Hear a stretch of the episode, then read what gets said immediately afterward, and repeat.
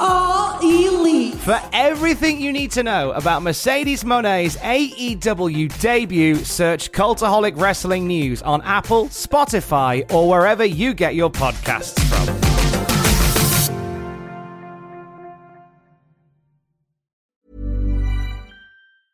Normally, being a little extra might be a bit much, but not when it comes to healthcare. That's why United Healthcare's Health Protector Guard fixed indemnity insurance plans, underwritten by Golden Rule Insurance Company, supplement your primary plan so you manage out of pocket costs. Learn more at uh1.com. Quality sleep is essential for boosting energy, recovery, and well being. So, take your sleep to the next level with Sleep Number. With a Sleep Number smart bed, you can individualize your comfort level and enjoy a better sleep night after night. JD Power ranks Sleep Number number 1 in customer satisfaction with mattresses purchased in-store. And now the Queen Sleep Number C4 smart bed is only $1,599, a saving of $300 only for a limited time. For JD Power 2023 award information, visit jdpower.com/awards. Only at Sleep Number stores or sleepnumber.com.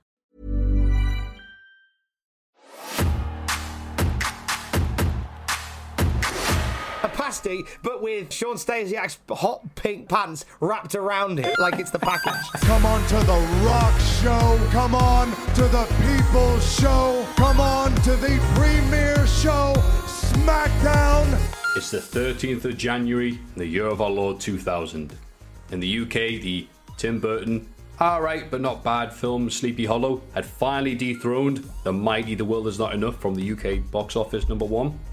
Nobody was releasing video games in the second week of January 2000 because that would be insane. Instead, everybody is trying to beat Crystal Caves on Donkey Kong 64. Oh, what a game. Underrated. I'd say so. Uh, Tess wouldn't.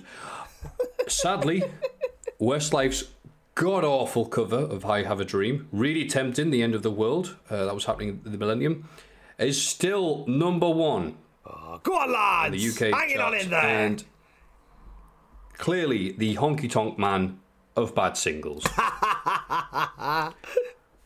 but somewhere in America, that little old country out of the pond, there was a little company called WWF putting on a little show called SmackDown.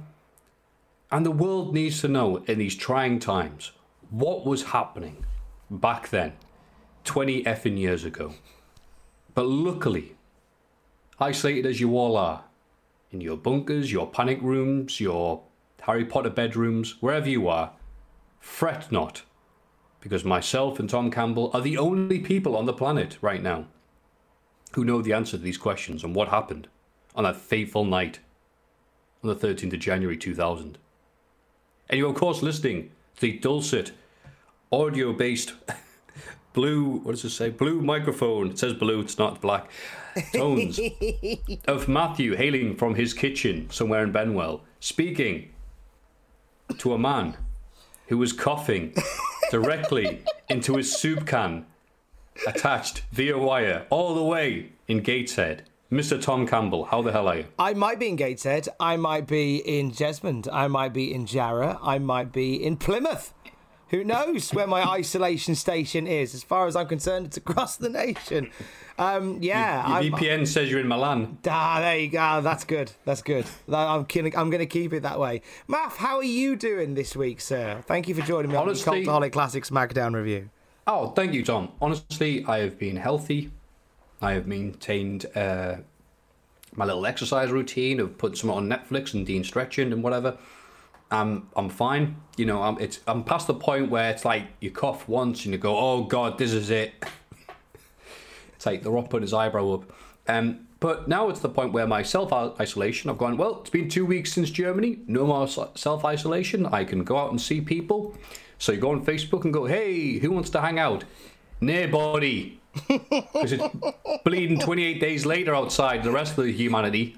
So I'm like, all right, cool, back to wrestling and trying to beat Secret Agent on GoldenEye it is. So, I would have no, not, not the worst thing to complain about. But, Exactly. Uh, so, what were you saying, Tom? I'd have happily hung out with you, and that was kind of going to be my plan. So the as as you know, if you're following the the narrative, the Cultaholic office has now closed. We are operating out of spare rooms, uh, studies, kitchens.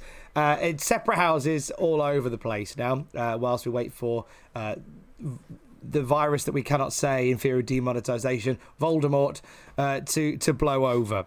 Um, and so my plan was to spend, you know, kick back a little bit, help my community, be a uh, be be like one of those people. you can see where the story's going. Be one of those people that could go and collect groceries for, for the other people who were struggling. I was ready to be like the hero of the community and do my job here. And then I woke up on the first day in my new office with a new dry cough. I was like, oh no. And my good lady noticed it. So we rang, so 111 was rang, and it was like, look, it sounds like you may or may not have it, but as a precaution, since it's a new cough, you need to self isolate for 14 days. It's like, oh no. So, and, and the sad thing is, and, and I have a terrible, I have terrible guilt for most things, but like this is dogging me. My good lady has uh, has unfortunately been dragged into this mess with me, who has no symptoms uh, of Voldemort at all.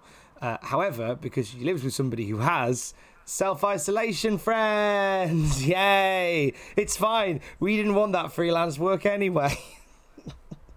Oh, so um, uh, as as we speak, um, I'm in the what was the spare room, now my office. Uh, the good lady is playing The Sims, and probably a little bit annoyed with me, but understandably so. but we're gonna get through this together. It's all fine. We we ordered pizza last night because heaven forfend Domino's shuts down during a massive pandemic. Um, but otherwise, spirits are high. I may, I may have Voldemort. I may not. Uh, but spirits are otherwise high.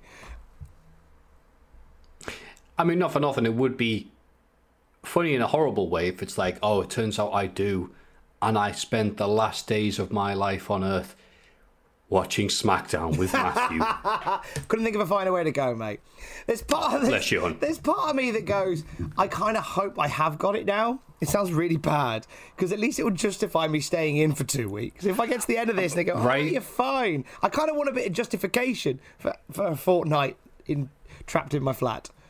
Yeah, that's a very relatable feeling, Tom, when you ring into work going, look, I hope I'm ill. It's not just that I'm unhealthy, I haven't looked after myself. I hope this is a proper thing. So you go to the doctors, he goes, yeah, it's a virus. You're like, yes. Yeah, you want that, a little Phew. bit, don't you?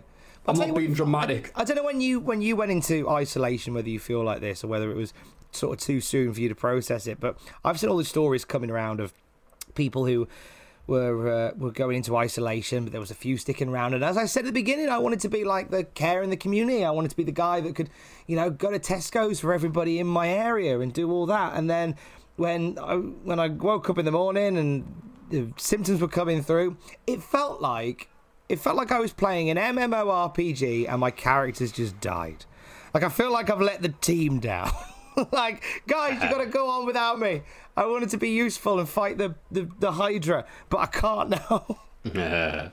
I think a wee man on uh, Facebook, not the guy from Jackass, the guy from ICW, did good things like, which character would you be in the apocalypse? Because he was saying, I'd definitely be the guy who'd say, like, ah, choke on him, or hope I give you the poos, or whatever. and I would definitely, in question, be the guy who would have no famous last words. He would just go, ah, very undramatically.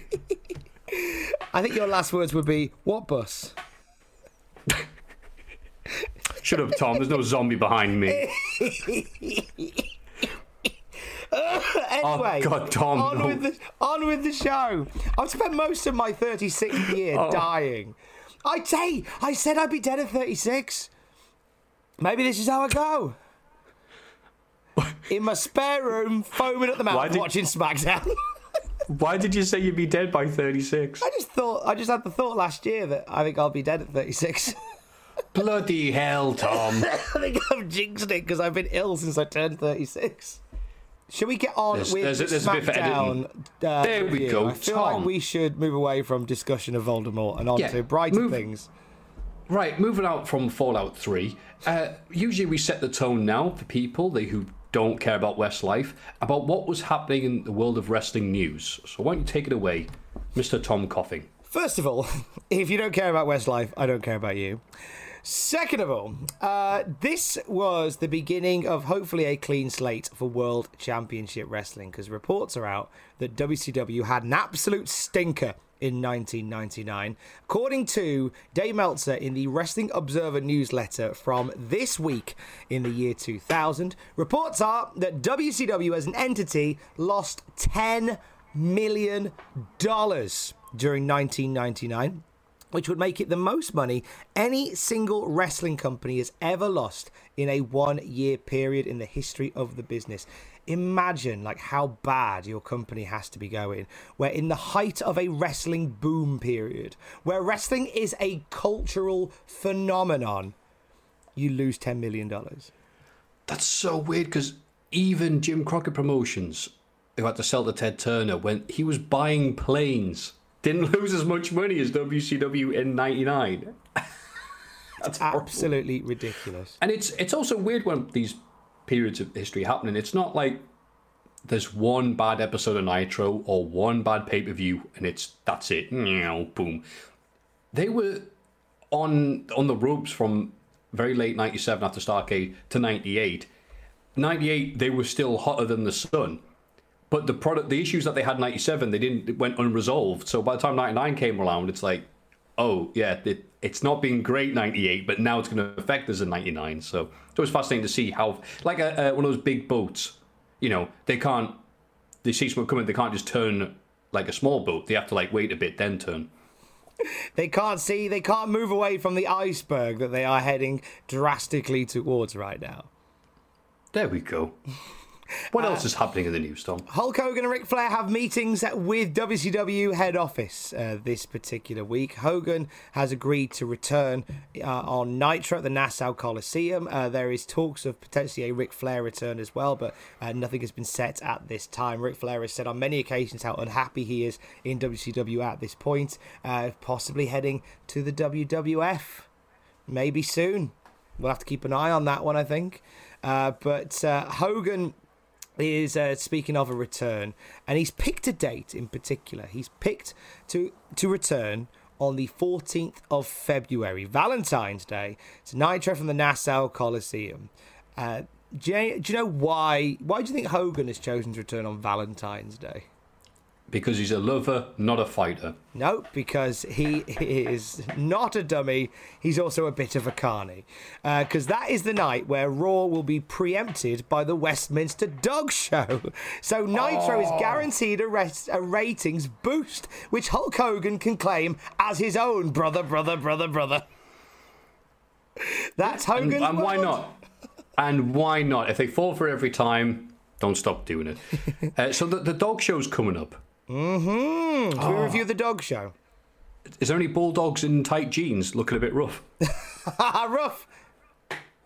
Thank you, thank you. Yeah, very good, very good. So uh, yeah, the, subject, the, oh, the Hogan Flair. Oh, go on. I was going to say like coming up, Tom is Souled Out 2000, which is such an insane disaster. I can't wait just to recap the news. But never mind what SmackDown is that week. It's just recapping all the things that happened leading up to that show and the show itself. Hogan and Flair should have shown up the day afterwards going, hey, and here's two blank checks, lads. Write whatever you want and come back as soon as possible. Because things are about to go from bad to very bad. Oh gosh, yeah. It's a, it, and you know what? What I love is that people who are discovering people are discovering this time period for the first time through this podcast, and I love to tell those people that ten million dollars lost in one year is a drop in the ocean. oh, compared to right. what is coming. And it's like the butterfly effect. Every time WCW does something bad, WWF does something right. Oh, it's so true. Hey, staying with WCW for a short while longer before we move on to something else, right? Uh, which one wrestler in this particular week in the wrestling world do the following people have in common? Okay. Okay. Jimmy Snuka, George the Animal Steele, Tito Santana, King Kong Bundy, Honky Tonk Man, and Bob Backlund. Also, oh, sorry, Nick Bockwinkel and Bruno Sammartino. And what's the question? That... Which one wrestler do all of these guys have in common in this particular oh. week? And this week, oh god, um, They were all announced to be wrestling at Souled Out 2000. You, you, do you know what? You are half right. Jesus. you are. Wait, half, really? You are. You are. what, Maybe you're a That was a third joke. right. You're a third right, maybe. Oh, I'm, I'm happy with that. Do you want the answer? I absolutely do. The answer. The answer is Jeff Jarrett. Oh, okay, because you had the three matches with the first three people you mentioned on the Nitro coming up. Let me explain the full story. So, uh, Oh, on an upcoming Nitro, Jeff Jarrett uh, is in a series of matches facing legends of wrestling. Several former WWF stars were approached about being brought for the angle. Uh, Jimmy Snuka and George the Animal Steele agreed and made about $3,000 each for doing so. Uh, however, approached and turning down the offer were Tito Santana, King Kong Bundy, the Honky Tonk Man, and Bob Backlund.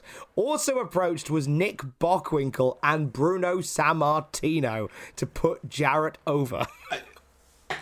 What? yes, Bruno! Bruno Bockwinkel has to put Jeff Jarrett over. That is amazing. Obviously, Tito Santana would change his mind because he would wrestle. Um, but, eh, all right, Bob Backlund, I can see. You know, at this point, he was wrestling on house show, not house show, sorry, I mean indie events against Gilbert. So yeah, sure. Don't know why he didn't want to put over Jarrett. Nick Bockwinkel's a. I mean, no, he wasn't the type to keep on coming back for that. Like, I mean, he would have been very old. I mean, he was. Jesus, he was really old when he had that five star match with Curt Hennig in like '86. you know, so I think it was more out the fact that he was immobile, um, or you know, fighting over the remote in the old folks' home. But to ask Bruno to show up on Nitro after he's not been on TV in decades. that is amazing. Thank you, Tom. Just when you think you know everything about out, WCW. Bro. Hear me out, bro. Jeff Jarrett is the greatest of all time. Bro, you're to lose to the best ever, bro. Bruno, bro. Bruno, bro. You're to lose Bruno. to the best, bro. Imagine if we got Bruno versus Jarrett on Nitro. Oh, my God. What a weird So uh, Snuka, Snuka was paid uh, three thousand. Was that? Yes, indeed. Oh, that's that's a dollar for every day he escaped uh, custody. Do you want some rock controversy? Did it kill in the ratings? Oh, sorry, carry on. Uh, from the Observer newsletter for this week, there was a huge bit of controversy stemming from a radio interview Dwayne The Rock Johnson did on the Opie and Anthony show. It stemmed. Oh, I've seen this. you know this? You know this one? Get to get to, get into emotive. Carry on. Okay. It stemmed from Opie and Anthony bringing out a guest named Sick Boy, who was the webmaster of a Yeah. site where another person writing under fictitious name WDB wrote a parody rock interview on the show, which included a fictitious response to a fictitious question. So, Sick Boy. Uh, so, am I right in thinking that this is like a wrestling role playing malarkey? It seemed to be there were lots of these around this time, and the people who weren't around on the internet. And wow, do I feel five thousand years old talking about this? But yeah, there were people who would sometimes write the results. There were people who would write their own fantasy stuff. My God, there was a lot of fantasy booking and writing and stuff like that, and a lot of joking stuff. You know, just why wouldn't you?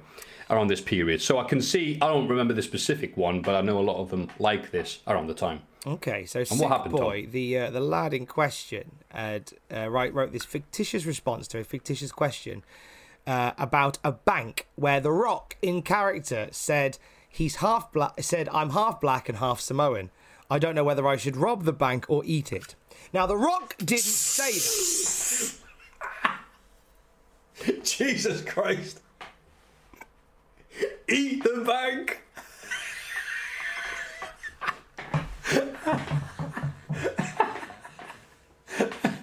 the guy had half the the first half of the joke written out and was like, "What did Samoans do?" So this Great. did the rounds, and uh, there was a hoo ha with The Rock, uh, who was on the phone to his publicist uh, from the WWF for two hours regarding the post. He goes on to the Opie and Anthony show, he's plugging his book. The Rock says it's all going well, and then they bring out Sick Boy, the guy who wrote this thing, and The Rock was furious uh, for claiming that by putting him on, in some way, Opie and Anthony were condemning the racist remark, and he stormed off the show. The, the audience. No, no, no. Uh, en- endorsing the remark, Tommy. Mean. Yeah, endorsing the rather than condoning. That was, I'm just We reading verbatim from Dave Meltzer, who was writing in, who has spent 20 years writing word. in Chicken Scratch, but we love him for it. uh, the audience was stunned with his reaction, and Sick Boy, while Rock was telling him off, claimed to have not read the post. He was, of course, the webmaster of the site, so it's very logical that he didn't read it, and that he'd fire the writer eventually, and the controversy seemed to have closed the entire site down. Opie and Anthony were left there embarrassed with everything that happened. Their big guest had walked off, uh, and uh, Rock went on to claim that the site made racial remarks about Mark Henry and Jacqueline as well, which the site denied. Uh, it was all very silly. It sounds like a role playing website that went massively out of hand. And yeah, I actually kind of stand with The Rock a little bit by bringing this guy out as part of the interview. You are kind of seen to be endorsing it, and you shouldn't. Absolutely, and that audio is easily found on YouTube. Opie and Anthony listening to The Rock. Opie and Anthony were very interesting characters to say the least. But yeah, they would have people on like The Rock to on their heyday talk about things, and he, it's it's very abrupt. Hey, let's bring Sick Boy in, and uh, Rock's like, whoa, Sick Boy. I've seen that website, and it it's like you can hear the comedy training stalling like on the tracks like uh, uh, oh you, this is a real thing oh and it's like all right well the rock's gonna leave and it's like oh what so then it became the the, the, the headlines you know oh, the rock storms out of opie and anthony it's like oh it's no it's, it's worth watching if you want to listen to that but i mean yeah and again i'm not endorsing these things but they were very you know look at the audience the audience is still the attitude era that's slightly maturing, but not by much. So it was aimed at that type of audience, that type of thing. And to- say that a man who was half Samoan would eat a bank is uh, a very realistic comment to be made on those websites. So Uh, Jim Ross said on Wrestling Observer Live that WWF are looking at putting Amy Dumas, aka Miss Congeniality in ECW, together with light heavyweight prospect Papi Chulo. hey, So this will start uh, quite a big movement in wrestling, uh, and the the, the star Not of for Papi will- Chulo. not for Papi Chulo. I was going to say the star of this will surprise you, uh, but it ain't Papi Chulo. Um, fingers crossed. Papi. Chulo, uh, Mexican Maro to his friends. Nice, like, Like it. Mark Maro, not whatever. I know what you meant. I know what you meant. Let me check Uh, the microphone. Dream Stage Entertainment uh, sent WWE WWF a proposal this week. The gist of it seems to be, and this is wonderful future echo for something that is occurring 20 years later. Dream Stage Entertainment uh, want to become almost a WWF Japan. And part of this this uh, proposal includes having WWF do regular tours and TV tapings in Japan, have an exclusive roster with Dream Stage Entertainment, then based and almost rebrand themselves as the as WWF Japan. And I find this fascinating when you consider that right now you've got. Um, Triple H heading up like a big push to get into Japan when they were offered it on a silver platter 20 years ago. Well, I mean, there's a lot of differences between the Japanese wrestling scene now and back then, but Bruce Pritchard's thing, these are the same comments we had months ago, last time it was brought up. Bruce Pritchard's on um, the Conrad show was talking about how it would happen uh, whenever some company in Japan or someone else would go, hey, why don't we do this with our roster and your roster and split? And they always go, we can do this without you. When we go there, the crowds don't want to see DSE versus WWE. They want to see our product. So why would we need you? There's there's, there's no point doing it. Um, it is fascinating to think that it would give us, you know, The Rock versus Marco Cro Cop or whatever, but um, it's neither here nor there. The DSE would later on, obviously, right now they're doing Pride, and Pride right now is bigger than than Pokemon for lots of people in, in Japan. It's huge. It's actually having a negative impact on the wrestling scene, according to wrestlers. So it, I can see why they'd want to do business with them. But it's like, oh, wait, you don't need us. Well, why would we? We'll do that Hogan thing where we wait until you're on your ass, then come do it and save you. But they would later do, uh, I believe Wrestle One was them. And that was kind of them doing WWE style, but it wouldn't do that. Only lasted like five shows or six shows, and then Hustle would be really out there in terms of. Have you seen any Hustle, Tom?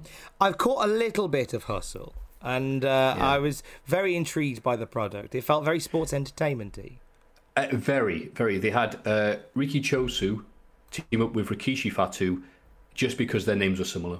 That's like when I was playing FIFA Road to World Cup 98 on the PS1 and I couldn't afford Ronaldo, so I bought Redondo. Hey, you're not here to be smoked the good name of Redondo.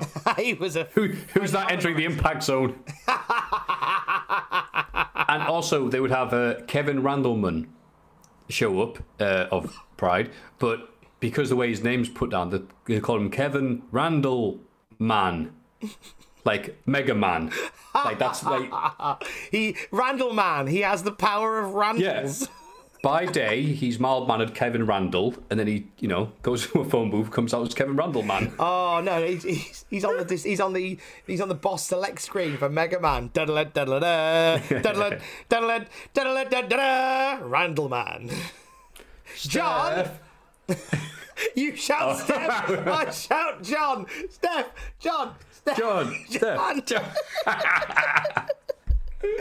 Uh, Steph or John, can you make Randall man? Thank you. Steph, can you beat Randall Man? Thank you. Steph, I don't know how to make the dog work. the dog work. You know what I mean, though.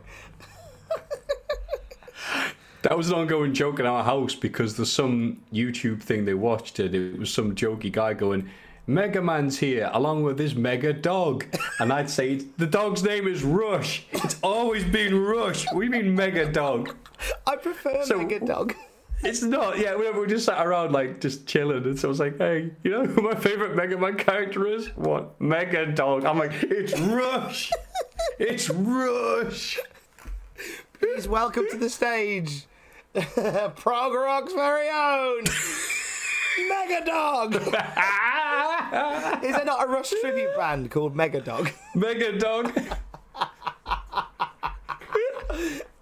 That should be a thing. It should be a thing. Anyway, one more bit of Oh, news, God. and then we move on to SmackDown because this has been there's a oh. lot going on in the world at the moment. Yeah, man. Right, good news, mate.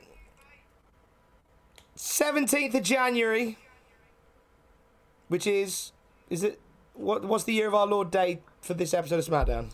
13th of January. 17th of January, Davey Boy Smith is scheduled to return. Yeah, boy. Oh, get it. Where's he been? No idea. He's just been away. In an alley. He's just been having a little sit down. Congratulations on going into the Hall of Fame, by the way, British Bulldog. We, we are here uh, to induct the British Bulldog, should he so require it. Oh, God. I hate the amount of people that have been at us going, isn't this great? Because I'm like, yeah, thanks, guys. Last thing we need is Davey Boy Smith Jr. showing up. I heard what you said about me, Dad. No, listen. It's fine, Junior. It's fine. We were just taking the piss out of your dad when he was wearing jeans. The rest of the time, Yeah. he was all right. When he was a bad dog. when he was a bad dog. when he was a bad, sweaty red dog. Uh, When he was old. When he was old yeller, like the back of his pants. There is something wonderful about potentially the Hall of Fame being moved to SummerSlam and Bulldog being inducted over SummerSlam weekend. That feels Yeah. nice.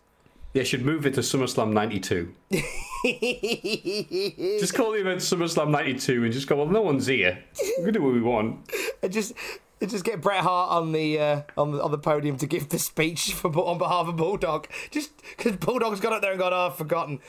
Bret, you do it. Bret somehow still attacked by a fan in an empty arena. anyway, That sounds like good news. Let's move on to SmackDown, shall we, Tom? let's move on to SmackDown. Dramatic recap from all the important bits of Raw. Actually, I've noticed back in some of these previous podcasts, I don't do a very good job of explaining what's happening in front of people, so setting the scene. So I'll be hopefully a bit more uh, elaborate in my explanation. So uh, we start off the show, with the dramatic recap from all the important bits of Raw, starting with The Rock holding a mutiny with the entire roster around the ring, ready to walk out on the candy asses of Triple H and Stephanie McMahon Helmsley. We have nothing to lose but our chains, comrades, says Rock. Uh, the, the Rock, first of all, demands Mick Foley get reinstated. And uh, Triple H has no choice but to obligate this. And Mick Foley is back in action. Uh, or back in, in action, to be honest with you. And The Rock also wants a main event of all of DX versus the Acolytes and The Rock and Sock tonight. Oh, The Rock does care. He'll just never talk about it or sell it in any interview. Uh, recap of that main event sees DX walk out on Triple H as he's left to fend for himself. to want to bet if it's a setup all along, Tom? it was a set. I wonder if it is a setup all along. Again. Oh. And we skip ahead though. Somehow mankind gets pedigreed through the announce table, even with all of DX leaving Triple H. Not sure what happened there. And then getting pinned in the ring with another pedigree. Um, apparently, everyone else decided to self isolate.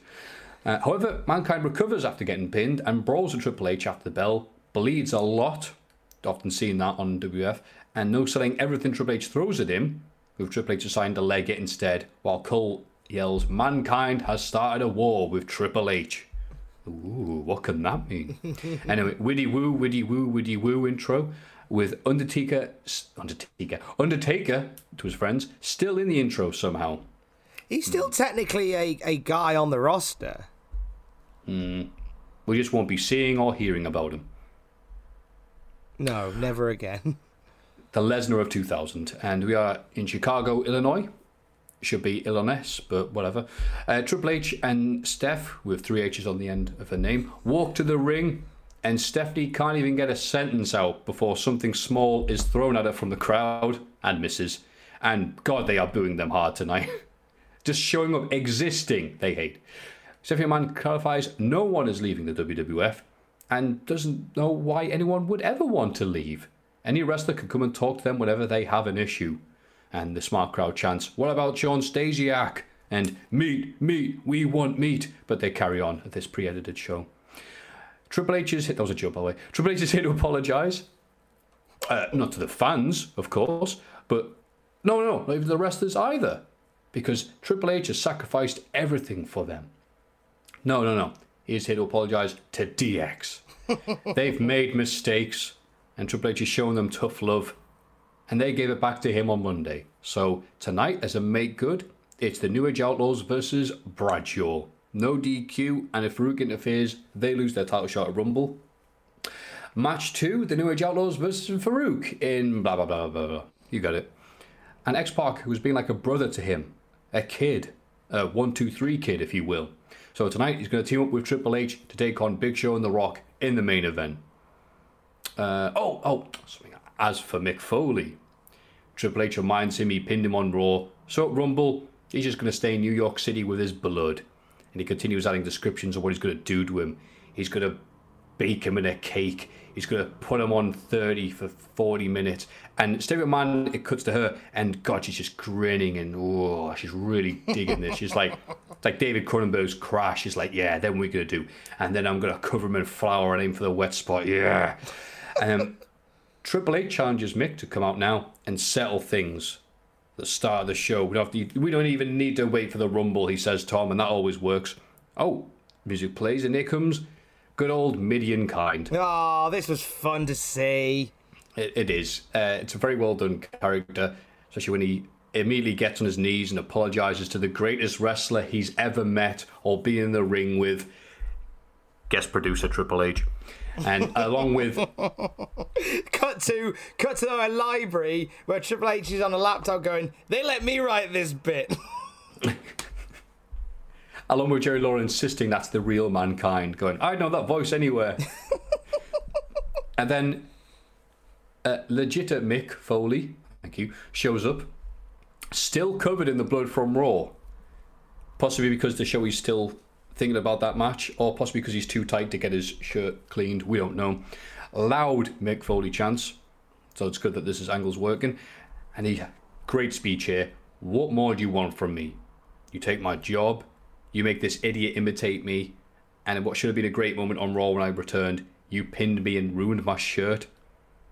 He wonders about what is mankind. He's a great author, he's a tough SOB, he's a hell of a fighter, but it saddens him to see after the beating Triple H gave him on Raw, he is not ready to wrestle him at the Rumble. Got to Triple H with his big poo eating grin. You are the game, you are the best in the biz, Mankind is nothing more than a beaten up, pathetic fool.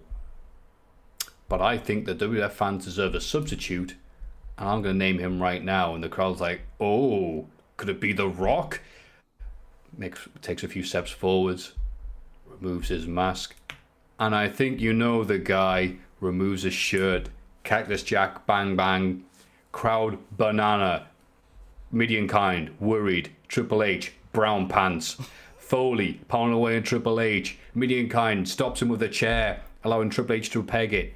Mick Foley, sorry, as Cactus Jack, no sells it, turns around dramatically. Crowd cheers that. Triple H watches from the ramp as Mideon kind takes a pounding. He gets beaten up on the outside, gets the cactus elbow with a chair. Cactus gets the mic. You're going to make me bleed at the Rumble? Well, it's not the first time, it's not going to be the last time. And I've got a lot of blood to bleed. Bang, bang. Fantastic. Like, we should just end the podcast there, all the silly bugger news Well, we started well, at the start of the can- show, because can- this is one of the best things of the year. It's one of the best things I remember as a kid, one of the greatest Margot moments that I re- rewound and watched. Tom, talk. Can, can I say something? Nah. Okay, carry on then. No, go on, Tom, please, please. I'm Literally, sorry, I got so caught up in that. you it know was what was such lovely? What was lovely is you genuinely got so caught up in that, and I was like, please don't just move on to the next segment because I would quite like to talk about this too. I'm going to sit down here quietly. You, you, you talk for a bit. Um, First of all, uh, Alex uh, was watching the opening bit, uh, the opening pro, the opening bit for the start, very start of the show, and Alex made uh, quite an, quite a funny comment. She's very good like that. Is my good lady. Uh, she said Mick Foley looks like Dave Grohl if he was an accountant.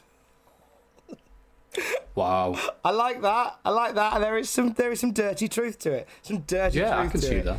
Um, whilst there's this is split into two for me. This is a very long Triple H admin monologue.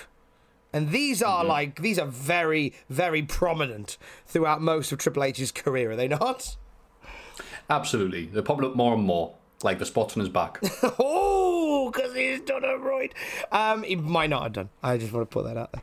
Um, long, long, rambly Triple H bit. You, but you forgive that on this occasion because this is where we get one of the coolest returns I think the company has ever known. Hmm. Because it wasn't it was because it was a surprise and it wasn't like another person coming in. It was the same guy changing gimmick. But WWF was so good in cluing up because obviously Cactus Jack has been a part of the WWF before but it was many years before this. And they did such a lovely subtle job of reminding the audience who and what Cactus Jack was through little videos about Mankind's career. That when Mankind took off the mask and whipped off the shirt, and the Cactus Jack wanted t shirt was underneath, everybody was there. Immediately there. And immediately it became a very viable threat to Triple H. And I loved it. As you did, mate. Wasn't it wasn't it a segment and a half? Yes, it was, Tom. Yes, it was. It was the And this is also the last time we saw Cactus Jack officially. Well, more on that later on. We'll get clips of him to hype him up. But officially, the last time we saw him was when Cactus Jack and Terry Funk lost the tag titles in the cage match. The was it the day after WrestleMania? Ah, I think it was. And they lost quite badly, and that's you know, the Outlaws then joined DX. Quite an important episode of Raw. But then, a very lovely bit of oh, this is what made, made Foley so effing great. While they're lowering the cage and fans are leaving, they're like, "Don't don't worry, folks, still to come. Stone Cold Steve Austin, and as they're beaten and battered, they're having to hear Stone Austin, Austin. So the next week, Foley went, "Well, oh, you you you saw me beat down and you shouted for somebody else's name." And he goes, "Oh, well, I don't, I don't really feel appreciated by you that much, and I think it's gonna be a, a long time since uh, you see you see Cactus Jack again." I remember the people in the crowd went, "Cactus, Cactus," and he went, "No, no, no, no, no, you, you, too little, too late, folks." and then he would become Dude Love as the mystery opponent, and that's that whole lovely feud. But and that was the last proper time we saw Cactus Jack. So it's yeah, God, how good was this? How good It was Foley? amazing. It was Ah, absolutely when they nail stuff, they nail it. They really, really do. Also helped, Tom, by, as I think we say this every week, because Triple H becomes synonymous later on with being a, a camera whore. God, his, his reactions. Ha ha ha. I beat mankind. Ha ha ha. I'm grinning like a Cheshire cat. Hee hee hee. No match at Rumble for me. Hoo hoo hoo. I'm so smart. Ha ha ha. Cactus Jack. He freaks out. He's like, no, no, no, no, no. That that long blonde hair and the weird looking face he's got makes him look like the Peyton from Ghostbusters 2, just freaking out, not happy with this. And you're like, even if you know who Cactus Jack is, you're like, oh, Triple H is in deep, deep trouble. It's so I can't wait to give this company my money. Triple H just sells it like the the, the biggest threat to his career has just turned up. And really, like this is this is like with wrestling, this is where you you truly suspend your disbelief for moments like this. But if you suspend it, you have the most amazing time because you see a man who is suddenly terrified of what is coming towards him. You are seeing a man Yeah. who is terrified of all of a sudden he knows he has pushed this hardcore legend too far and he's gone deep deep into his brain and pulled out the darkest possible side of him and Yeah. he sells it like he he knows he done messed up it's incredible incredible work by all the players here And there is one negative. Uh, no more Mideon kind. oh i know There goes my hero. press f for Foley. Mideon kind Dave Grohl if he did accounting. So, moving on, if we can, to the next bit. The New Age Outlaws. They're here. And Road Dogg does a nice bit where I think he's just trying to mix it up. He's going for a little rhyme and goes this way and that way and ends. Of course, if you don't like that, you can. Crowd, suck it. Road Dogg, no, not yet. That's Billy's part. Billy Gunn laughing his ass off. I think they're trying to mix up their shtick because they're very aware that they're heels and they're getting Hey everyone, I've been on the go recently Phoenix, Kansas City, Chicago. If you're like me and have a home but aren't always at home, you have an Airbnb. Hosting your home or a spare room is a very practical side hustle. If you live in a big game town, you can Airbnb your place for fans to stay in. Your home might be worth more than you think. Find out how much at airbnb.com/slash host. Quality sleep is essential for boosting energy, recovery, and well being. So, take your sleep to the next level with Sleep Number. With a Sleep Number smart bed, you can individualize your comfort level and enjoy a better sleep night after night. JD Power ranks Sleep Number number 1 in customer satisfaction with mattresses purchased in-store. And now the Queen Sleep Number C4 smart bed is only $1,599, a saving of $300 only for a limited time. For JD Power 2023 award information, visit jdpower.com/awards. Only at Sleep Number stores or sleepnumber.com. Normally, being a little extra can be a bit much, but when it comes to healthcare, it pays to be extra. And United Healthcare makes it easy with Health Protector Guard fixed indemnity insurance plans. Underwritten by Golden Rule Insurance Company, they supplement your primary plan, helping you manage out of pocket costs without the usual requirements and restrictions like deductibles and enrollment periods. So when it comes to covering your medical bills, you can feel good about being a little extra. Visit uh1.com to find the Health Protector Guard plan for you. pops. And they need to Yeah, mix I- it it's, up it's a, yeah, but then they do stuff like this, which is even better than the usual stick. It was much better. I think that they, they would end up being much lazier with it when Road Dogg would go, Oh, we're going to kick that shiznit doggy style with all your mamas. Like, oh, that's quite a lazy little addition, but I guess it Yeah. heals it. Ladies and gentlemen, thank you for the money. Anyway, they're taking on Bradshaw, who just looks chubby, if I'm being honest. Oh, he's a chunky, Um, innit? He's a chunky boy this week. Here he comes. Starts the show by throwing powder in the Road Dogg's face. It's a bacon powder, we cannot verify.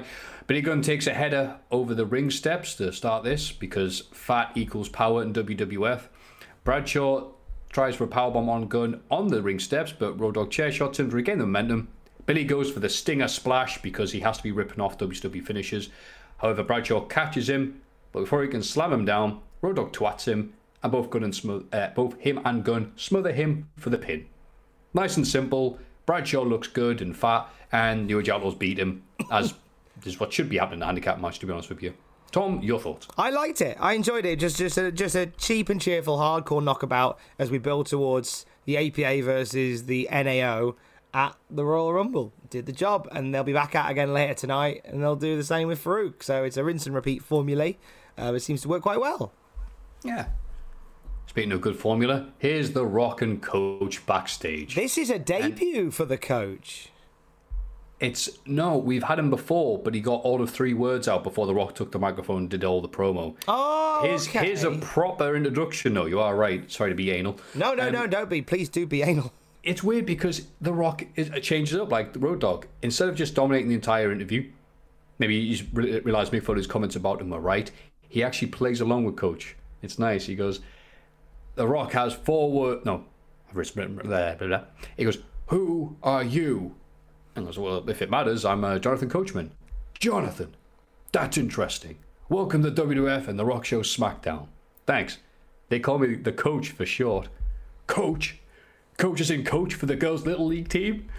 And it carries on like that. And because it, was great because Coach would realize character where he's just completely oblivious. Like, yeah, Rock, it's, you know, answer the questions. He actually leads him and leads him and goes, So how did you get the nickname? Coach. Well, it's a funny story, actually. It doesn't matter. Like, it's like that. That's Rock's, I won't say been lazy, but it's just been like every other segment's been, hello, it's The Rock. Rock, how you doing? Uh, what time is it? Uh, it does it like straight, go straight for it. But if you lead them down that path, it's way funnier and um, way more amusing. Especially when Coach has already made himself look like a giant nerd in the vein of Kevin Kelly. So this was nice, and we get many, many more segments between one of the best tag teams on the roster, The Rock and Coach. Oh, just, just absolutely golden. There was something wonderful about watching The Rock at work here. It's just every time he's like, I think we talked about it a few times on the podcast, but there is something special about Dwayne Johnson at this point in his career where he is just this stoic asshole and is beloved yep. by everybody um, and is the nicest man on the planet. But here he is, just barely cracking a smile, sunglasses on indoors, but the crowd are going crazy for him. Yeah. I mean, much prefer them when they're in the ring because at least it's something to talk about with the crowd reactions. But, yeah. Moving on. Too Cool and Rikishi are heading to the ring as this his, his ass is brought to you by WWF Volume 4, which you've already plugged last week, Western Union, a good way to send money. Mm. And phonefree.com, free long distance calls over the internet. It'll never last. No chance. Yeah. And they're taking on the Hollies. So we get a recap of Raw with Hardcore Holly pinning Chyna in a tag match due to Jericho refusing to tag in. Hey, Holly's pinned both of them now. Ah, oh, we've got there's some sort of three way coming up that people will bitch about for years to come.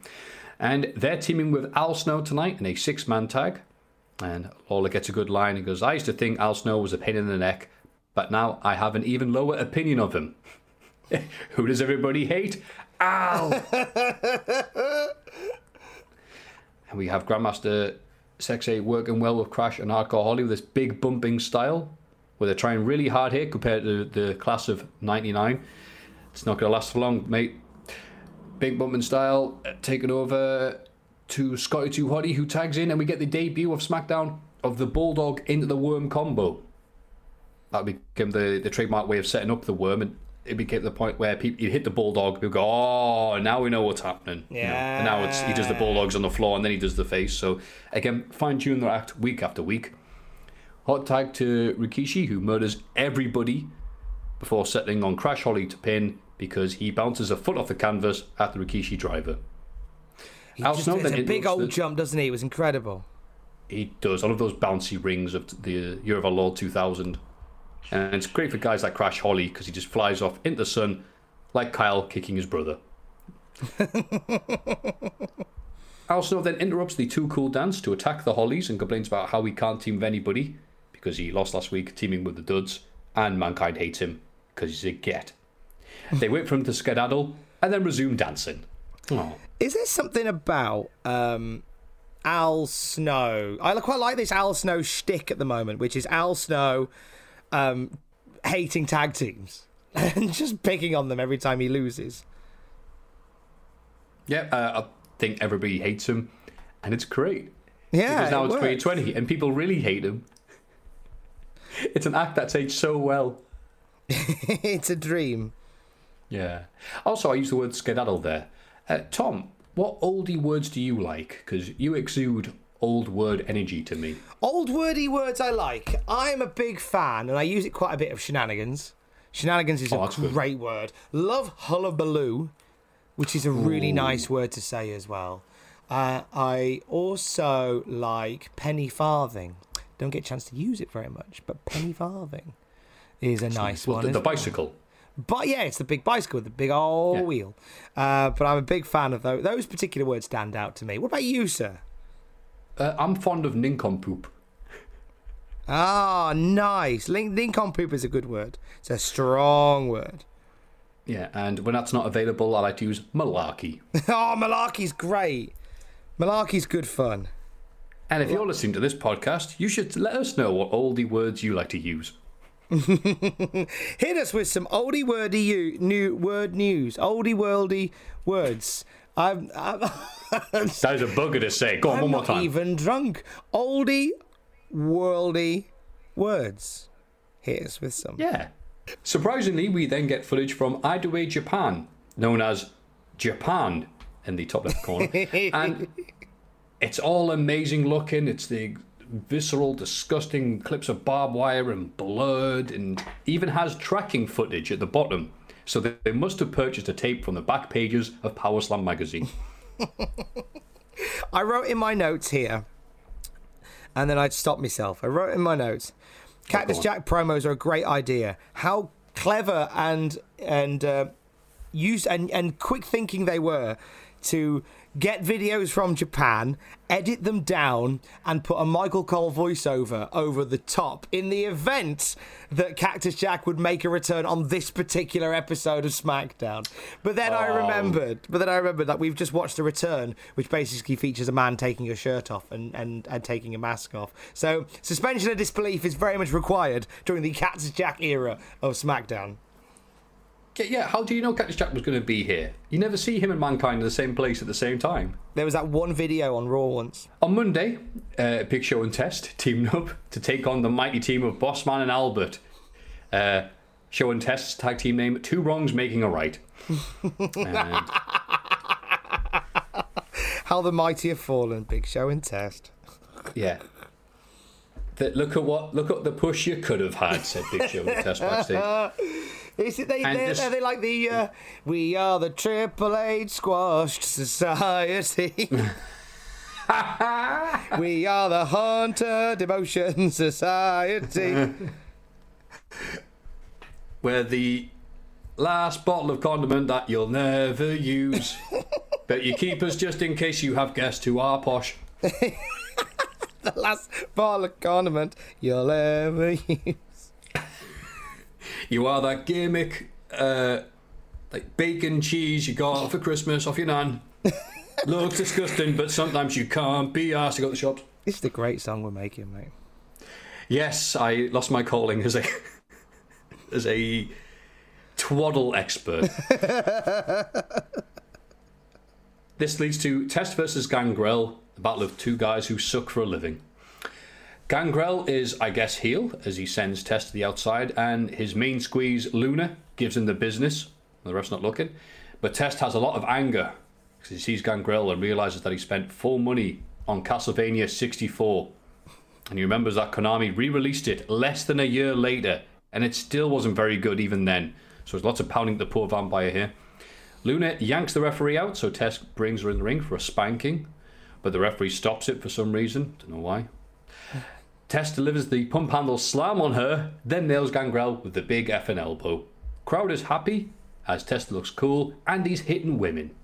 They do make out on commentary like this is Test taking out his frustration with bloody women on Luna. They they kind of make Yeah. that point several times. Like, well, Test has had a, a terrible time with women at the moment. You know, it's well with his wife leaving him, so of course it's justified to give Luna a pump handle power slam. Steph put Steph put test in a match he didn't like last week, so of course he's justified giving Luna a pump handle power slam. God, hippity hoppity, you know the rest. Backstage, Chyna apologizes to Chris Jericho.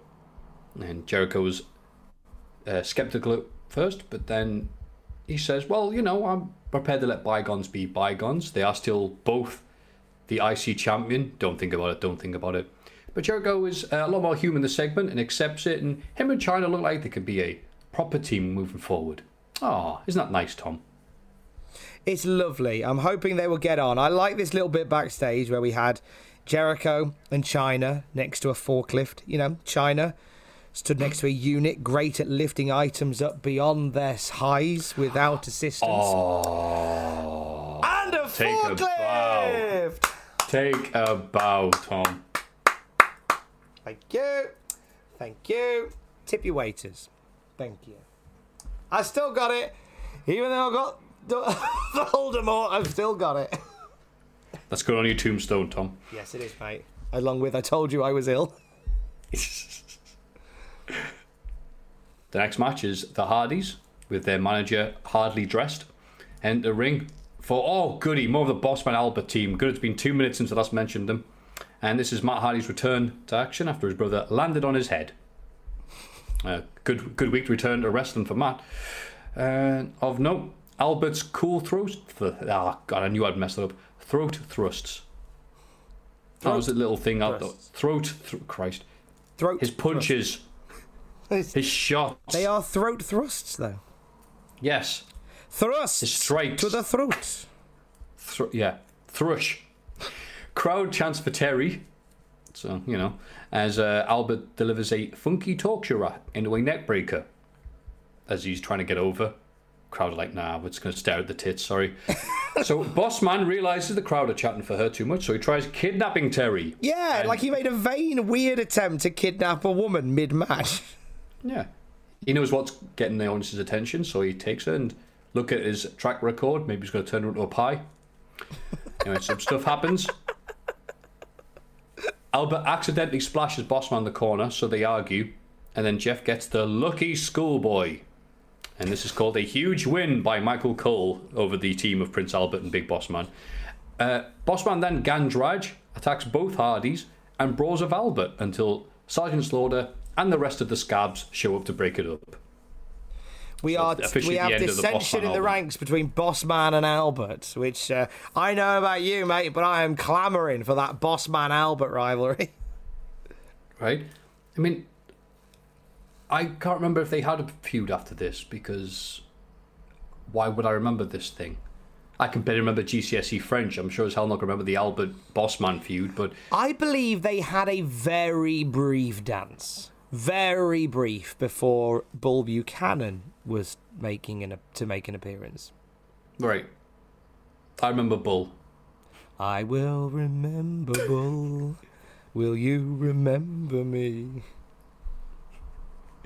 Backstage, we get something even even dafter than Tom Campbell's little song. It's Lillian Garcia interviewing Big Show. And they're doing the look how big Big Show is, look how small Lillian is camera shot. With Lillian Garcia looking like she's halfway down a manhole with her arm up in the air, barely, barely getting the Big Show's tit. It is insane. They should have had her on the forklift.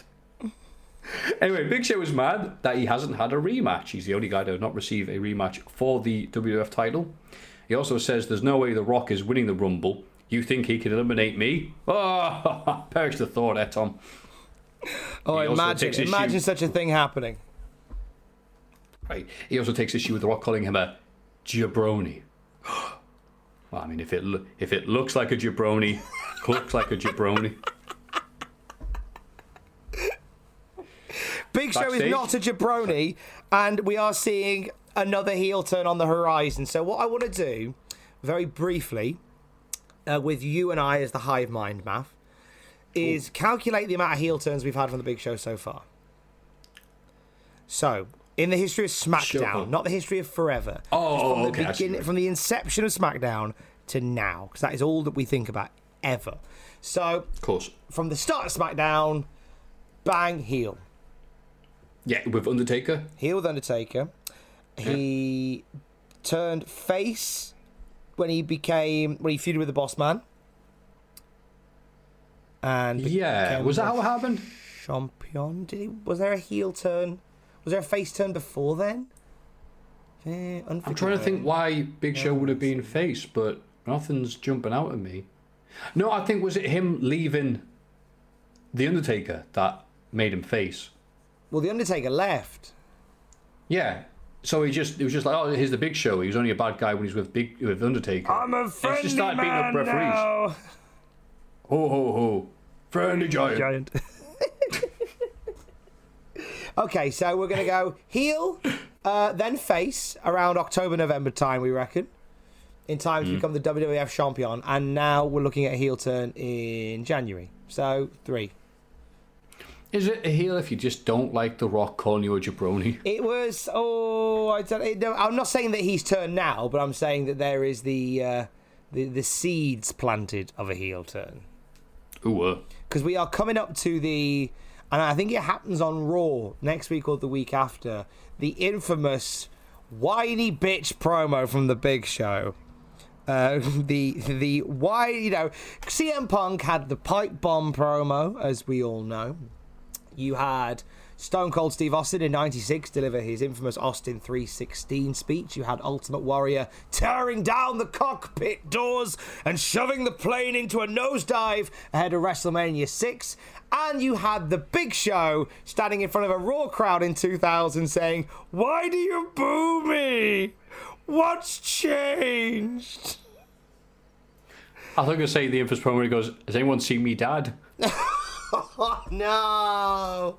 What? Wow. No, not He went now. for a carton of cigarettes in 1983 and not seen him since. Oh no, no! Why do you boo me? What's changed? Is like, could you imagine ah. Roman Reigns coming out? And and as much as people love to hate on Roman Reigns, could you imagine him that night after beating the Undertaker with all those boos raining down? Imagine if he'd gone, "Why are you booing me? What's changed?" Instead, he played. He took the right ground and just went, "This is my yard now. See you later," and owned it. But Big Show was a is a right wuss coming up. So he'll turn on the cards. I can't wait for it. Cannot wait. CM Punk had the pipe bomb, got Big Show's dud. Big Show's smoke bomb. Speaking of smoke bombs, backstage Chyna talks. Big Show's Tori. bath bomb. Because it's very sensitive. Chyna starts talking with a Smelly Butt Tori, and Chyna says there's a problem, but they can fix it. Ooh, but we'll have to wait until after this match to see what the problem is. And it is Kurt Angle and Steve Blackman, who are inexplicably friends again. And even commentary has to mention, um, yeah, why is this? but doesn't matter. They take on Edge and Christian.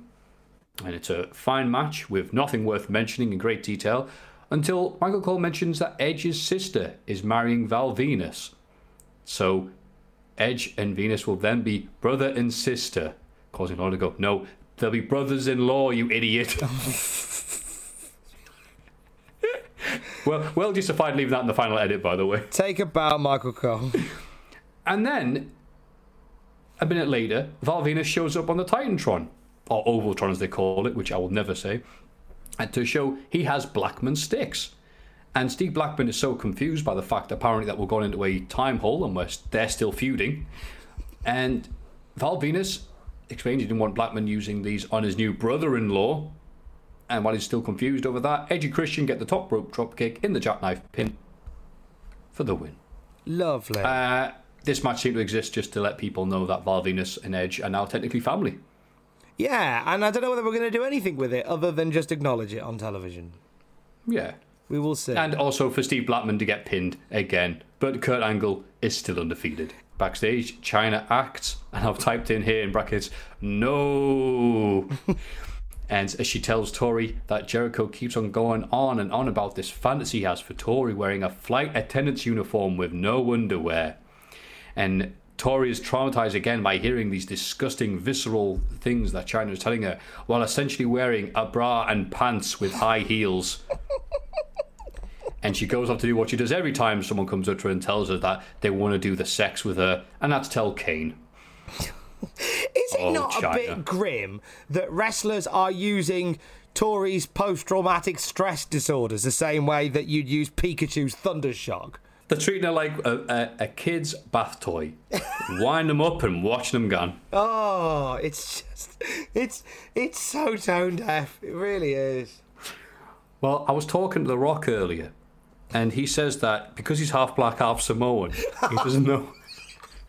Wait, what? What do you mean The Rock's know left? to uh, eat the bank or have sex with Tori. Meanwhile, in Cactus Jack history, in great moments in Cactus history, Cactus drops the elbow into the dumpster with a singles match with Terry Funk, sorry, Chainsaw Charlie, followed by the New Age Outlaws sending them off the edge. Oh, that was a moment. That was.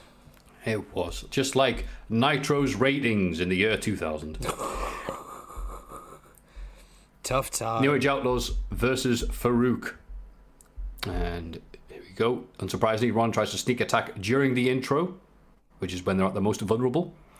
We've already seen this match, so it doesn't last long. So the New Age Outlaws start beating him. They beat him a bit, and then they pin him. Nothing too uh, sophisticated here. No reason to prolong it.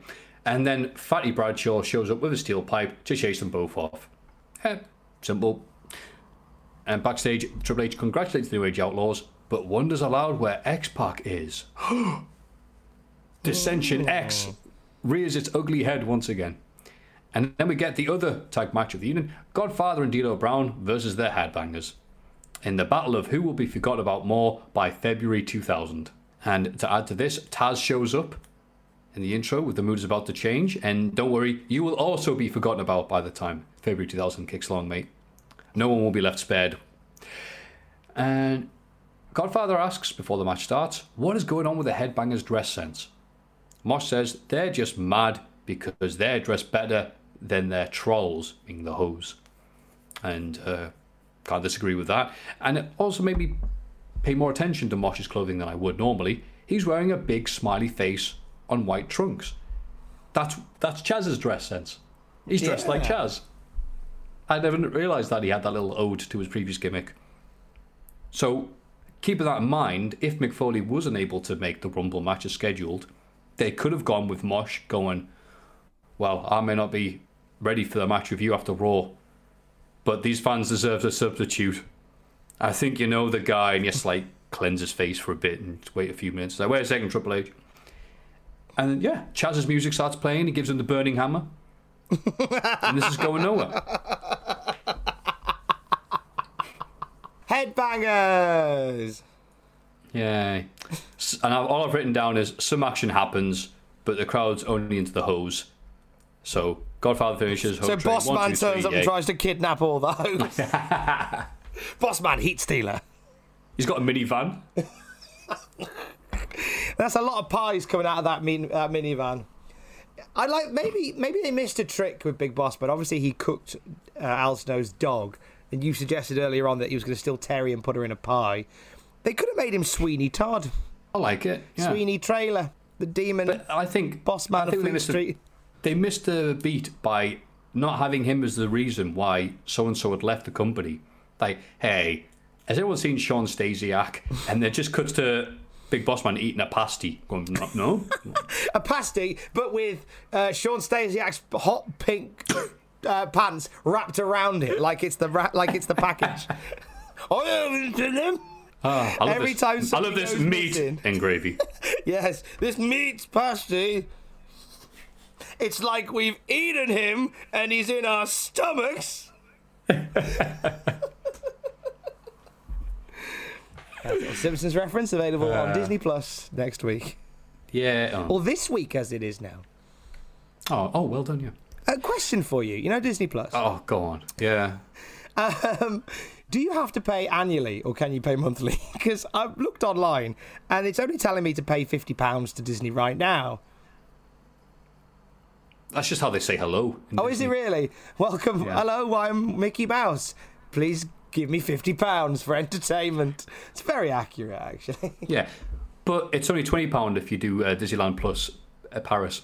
do I get a, do I get a fast track so I can watch uh, The Mandalorian before everybody else? yeah, but the plus side, you are dying, so you'll get the front. Yeah, they should let me go at the front. to see, I think I believe it was PWE Insider suggested that for this year's WrestleMania they should have some uh, Make a Wish kids at ringside. Oh. Yeah, I got a positive response online. Yeah, I can imagine it did. Oh Christ, PW Insider, what are you doing, man? Anyway, Um, no, whoa, shoo, shoo. This is because it's current events. That's horrible. We yeah, should go exactly. We should be talking about the the multi-venued WrestleMania two-day extravaganza here, because you're hearing about that everywhere else. We're talking about the past. backstage. Coachman is interviewing the show and The Rock. Even though I feel we've already got the point across with the previous interviews, but I think this episode was uh, running short for some reason. So they're interviewing together, and Big Show stops Rock from talking straight away and says, "Hey, I just want you to stay on the apron and stay out of my way," and then leaves, just to further the they don't like each other thing. And then we get another Cactus Jack clip, and it's a funny one. This because I didn't even know this, and I, somehow we've missed it as well. I think it was in between SmackDowns. He returned random as hell one time on Raw 99 against Mideon and Viscera in a handicap match. Oh, I He didn't even threw- have a- He threw beach balls at him, didn't they? I believe so, yes. And he doesn't even have a Cactus Jack shirt on. It's very weird. And I'm like, I wonder who was right. Oh, that's right, that Russo chap who loved nothing more than bringing up old gimmicks. So, That was. I remember that happening. I vague, yeah, I do remember that happening. It was like for one. Shawn Michaels was the commissioner, and he made it for one night only. Cactus Jack versus Mideon and Vista in a hardcore match, and he just trouses them. yeah. And also, they offered him three grand to lose to Jeff Jarrett on Nitro. Because Bruno Sammartino and and, and Bruno. Thesz and Ed Strangler Lewis Yeah. had taken them up on it. Do you know how much livestock you could buy for three grand? like, was Gorgeous George available? Like, I can't believe. Bruno, out of nowhere, out of the. Whatever he's been doing all this time to wrestle Jeff Jarrett on Nitro. Bro, It's amazing. Hear me out, it's amazing. Bro. Hear me out, bro. You're gonna go out on Nitro. You're gonna lose to Jeff Jarrett, bro. You're gonna be amazing. You might even make a comeback, bro. You gotta lose to Jarrett. Yeah, you'll you'll do that. You know, um, then Gottenschmidt will come out. You know, Dick the Bruiser hold, break up the fight. You know, what the what? If there was the ever hell? any doubt that Vince Russo had a a a bulbous bonk on for Jeff Jarrett, there is your proof right there. a wrestler, a wrestler who started his career before electricity to come out on Nitro. I love it. John, can you please Photoshop what Bruno versus Bru- Monday Night Bruno would look like? Oh, Because I can't even. I don't think you could do that and make it look good. I can't. I literally reckon can't imagine this. I reckon he could. Monday Night Bruno, John. Leave it with you.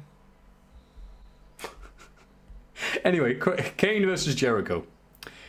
Chris Jericho comes down to the ring and he's doing his best to inform Kane that no, it's a setup. Chyna's a filthy liar. But he's Jericho, so he does not do a good job of explaining because he tries to go, look, Kane, look, I'm only into pretty girls. No, no, no, wait, wait, wait. no, I mean, I'm not saying that she's she's not that ugly. No, no, no, no, no okay, okay. And for some reason, Kane just doesn't isn't very accepting of this explanation, so decides to just destroy Jericho for most of it. Until Kane, mad with anger, attempts a running clothesline on the outside off the ring steps and just hits absolutely nothing. God, it's crazy to see the stuff Kane was doing in 2000 when he was motivated and had healthy legs. And also, a little note to people who pay attention to stuff like this, way too close, like myself. Lawler recited some of Jericho's lines at the start and said, and even said, ah ha ha, you must be retarded to find Tori good looking, which Jericho did not say, and if they he did, they edited it out because it is not Oscar season. Retards are bad. That word is now out of the uh, WF dictionary because it used to be a weekly occurrence. Rock would call Kane the big red retard, but no, that is no longer acceptable. But obviously, look, that line somehow escaped the editors, and it's okay when Lawler says it. Just shows you that sometimes commentary that is wildly out of time and out of context can accidentally be left in an edit. This happened in 2000. I'm sure it won't happen again. Uh, Jericho able to keep the advantage and gets the walls of Jericho on Kane, but then Chyna and the cat show up to distract, so Kane powers out and tombstones little Jericho. Chyna, grinning from ear to ear, sends out her her version of Dark Link, the cat, to go and steal Jericho's half of the IC title to make her double IC champion, or maybe just the only IC champ, or whatever. Who cares? Moving on. what are your thoughts, Tom, if any? Uh, Kane and Jericho will have some fun matches later in the year. That is a lie, Tom. Why would you be this bad to the I poor quite- people? Well, well, okay. Well, I'll be intrigued when we get there. Maybe that my memory serves me incorrectly, but I quite enjoyed their matches in 2000. oh, really? Oh, I thought you were being silly. no, no, no, Which- which no. I, I thought I enjoyed them, but I haven't watched them in 20 years, so I, I, I'm intrigued to watch them again. Oh, okay. I don't think they're late. Well, I'll let you enjoy them then, because or the, the memory of them, because I remember them being bloody awful. Leave the memories Uh, alone. but it does give us, you know. You think this is about coffee? you think this is about coffee? Yes, that's all it's about. Yeah. There yeah, is literally nothing else that this is about. This is about my smelly girlfriend.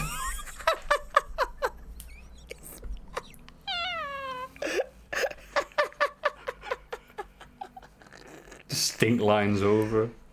Kane, Kane doesn't know. Kane's like, why is everybody avoiding her? Because he's got a burnt nose from the fire, so he can't detect the smell. Oh, Tori smells. Oh, bless her. Only I, only I have a nose for Tori. I have a nose for you. Backstage, X Pac surprisingly is not impressed with Triple H's do gooden. He says this is the third time he's at the Wrestle a Big Show, and he's like, I'm not fooling for that again. But Triple H is like, come on, man, you can trust me, you know, the Clique, woo, suck it, yeah. And X Pac's like, oh, okay then. I don't get these DX bits. Like uh, this, it's it's the fact that I'm not even intrigued as to whether it's a setup all along. Like I know it's going to be a setup all along, but it's just the way they drag it out. Um, I like the the world building they're making. Well, that's not very well said, but well, the fact that setting the fact like, is there some distrust? Well, we'll just have to keep on watching, Tom. Okay. Which I think is the whole thing. It's you know, it's like, well, after this break, after one eight hundred collect, after Uggs, will they still be friends? After the Tiger handheld that Adam bought loads of. And coincidentally, the coronavirus broke out a week later. I'm just saying. Thanks, Machidi. I might do a I might do a Twitch stream of one of those Tiger Oh uh, God. handhelds. It could be minutes of entertainment. Yeah. And back to head over heels. Yes, mate. Yes, mate. Yes. Did you get stuck on the game? I never completed it as a child. Oh. So I'm excited. By the time this goes up, I've already begun live streaming Head Over Heels for the Amstrad on my Twitch channel, uh, the Tom Campbell. Aw. And uh, I hope you'll come and join me there for shenanigans. That's nice. I might try and play Shovel Knight because they've added even more DLC, free DLC, I should add. Amazing. This game came out what 2014, I want to say, and it's been every few months. Oh, we'll provide another bit of the game, just they just because. keep on pushing on. I'd like to give some props, by the way, to the people who make Football Manager. I think it's Sega that make Football Manager. It who, now, yes. In these difficult times, they have done God's work and they have released Football Manager 2020 for free on Steam. That is a lot of happy dads, And that is a lot of no work getting done in home offices. right? Watch the country grind to a halt because all the major accountants and, and, and, and work from home financiers are busy trying to get Ebbsfleet United into the Premier League. To tell you, it's the the only game my dad's played that he's done an all nighter on. Is it really? he played it uh, when it was Champman. It was maybe in 0304. And I just came on downstairs, getting ready for school. And he went, What, what, what do you want? Was what? You, you hungry? You want a snack or something? Why are you coming down for at this hour? Dadding went, 101. What do you want? Yeah, Are you went- hungry? Are you tired?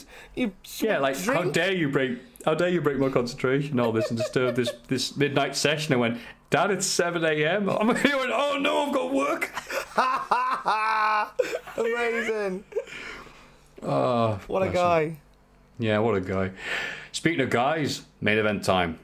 Triple H gets the microphone uh, after making his light little grand entrance and goes, "Ah, let me guess who's gonna come out. Uh, hmm, it's gonna be showing Rock. Oh well, Rock's gonna come out second because he has such a huge ego. So that means coming out first is the man the Rock called a jabroni. And right on cue, Big Show's like, "Well, I'm a jabroni." God's sake. They do no good to the big show. They, they just. I feel like now it's deliberate.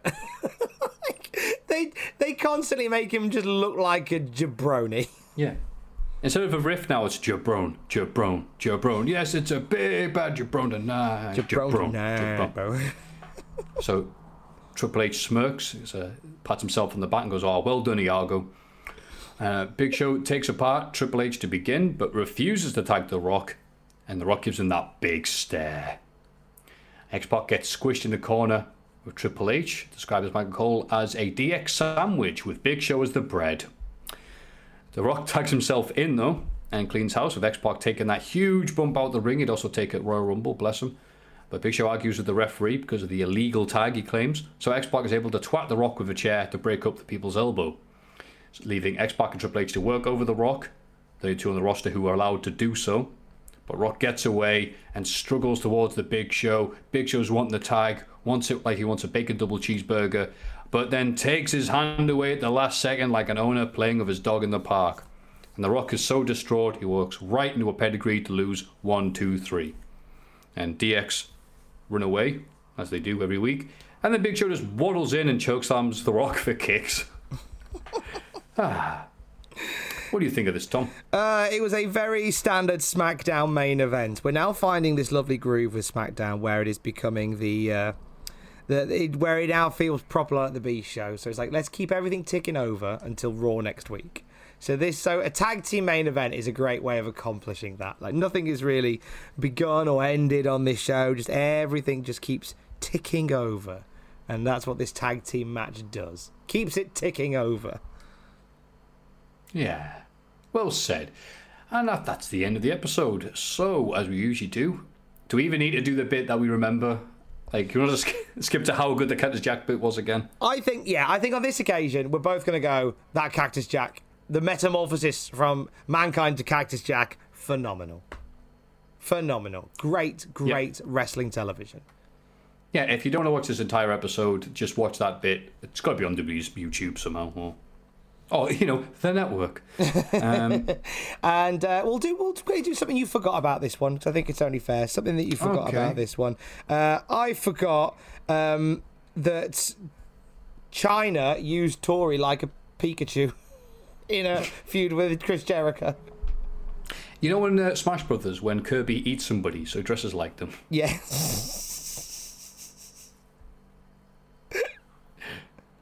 Yeah. I am going to go with uh, a bit of a sad one, it's a very dull one this week. Um, Mosh dressing up like Chaz. nice. That's how the, it, this is the new Mean Street Posse. When they're not around, we'll talk about, well, remember Chaz?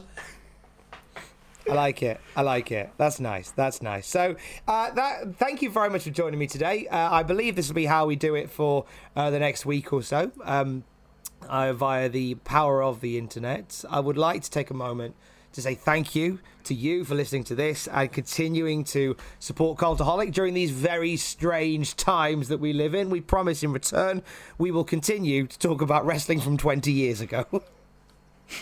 Yes.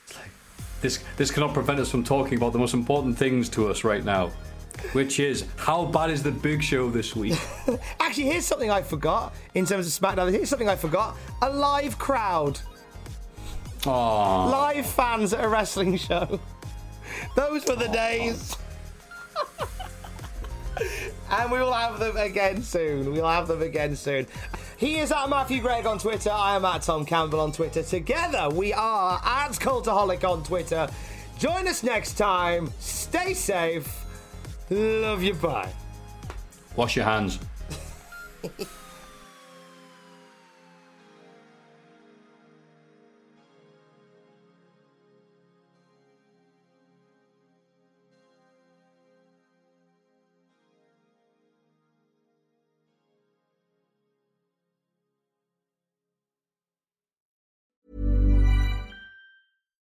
your passion into a business with Shopify and break sales records with the world's best converting checkout. Let's hear that one more time.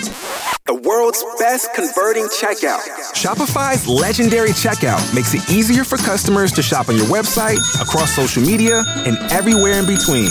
Now that's music to your ears. Any way you spin it, you can be a smash hit with Shopify. Start your dollar a month trial today at shopify.com slash records. For all the wrestling headlines in just 10 minutes, search Cultaholic Wrestling News on Apple, Spotify, or wherever you get your podcasts from.